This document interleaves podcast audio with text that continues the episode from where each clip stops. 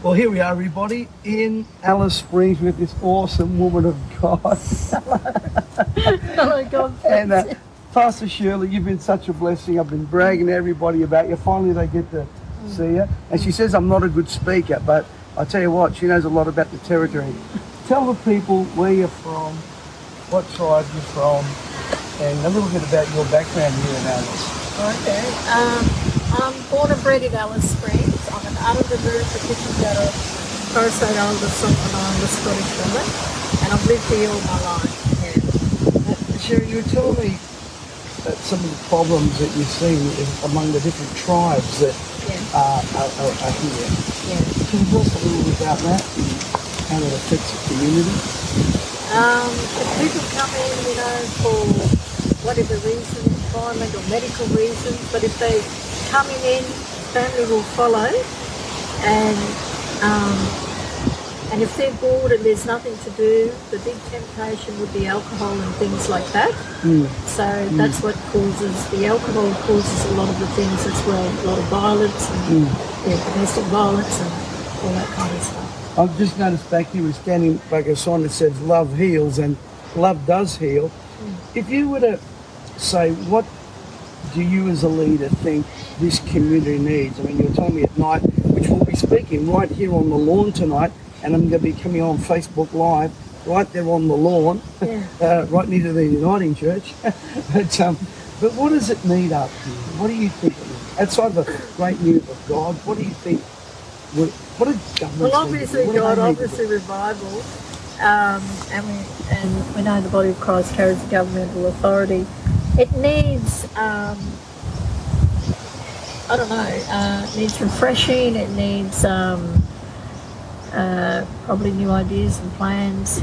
Um, uh, coming, a lot of that coming from God's people as well, not just government agencies and Yeah. other organisations Mm. but for the body of Christ to also work in with community, Mm. uh, people at different levels. Um, But the government community, the government seem to roll in, roll out, yeah, go in and eat their ice creams and leave, which we're not going to do that, by the way. yeah, yeah, We will have an ice cream. yeah, yeah. So um, where there's a real impact, where there's a real impact, that that needs to happen. Mm. Yeah, that can be sustained and, and worked on, and, and so, you know, achievable goals, things that bring hope to people in this town. H- h- how can we help? I mean, education's a big problem up here. It- it- why is that, you think? Is it because the kids don't want to go to school, they're scared to go to school, they... What's the challenge? I think it's a bit of everything, and maybe they need to look at restructuring the education system Mm. um, that is more appropriate, To the culturally culture. appropriate. Yeah, Yeah. yeah. And when I mean culture, I'm not only talking about our people, but how things are in the Northern Territory itself and things like that. Mm. Know, in a non-threatening environment Yeah. where students can flourish and that they look forward to going to school. You know, there's got to be some incentive and things like mm. that.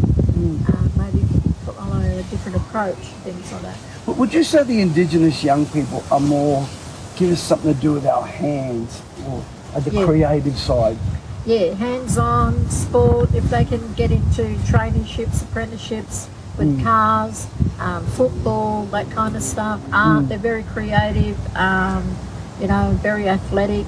Um, yeah, you know. That, that- that's that's one of the things that my, is on my heart to, to try and bring up here is somewhere we can have Indigenous young people and all, and young people as a whole, but get them to learn to work the land, get them into creative arts, get them into Yeah. sport, get them into some mentorship program. Yeah. And so, so what are you expecting from this visit? What are we going to do? Um, She's a powerhouse, I'm telling you. what, what, what do I expect? Um, just for you, just to, um, I don't know, talk to people, um, touch base with people. Oh, Mm. sorry, there's my phone going again. Her phone, her phone doesn't stop, folks. I'm phone- telling you. Yeah, yeah, the phone's all the time, very big. But yeah, just to just get a feel for the place and things like that, Mm, because I know your heart's in the right place, and I can see that. Thanks. And Thanks, it's not Pastor just Sherry. you know people flying in and flying out. I Mm. know um, we've had these discussions before. I know that um, it, you, you want to actually do something, and it's Yeah. from the heart. And it, Yeah. yeah.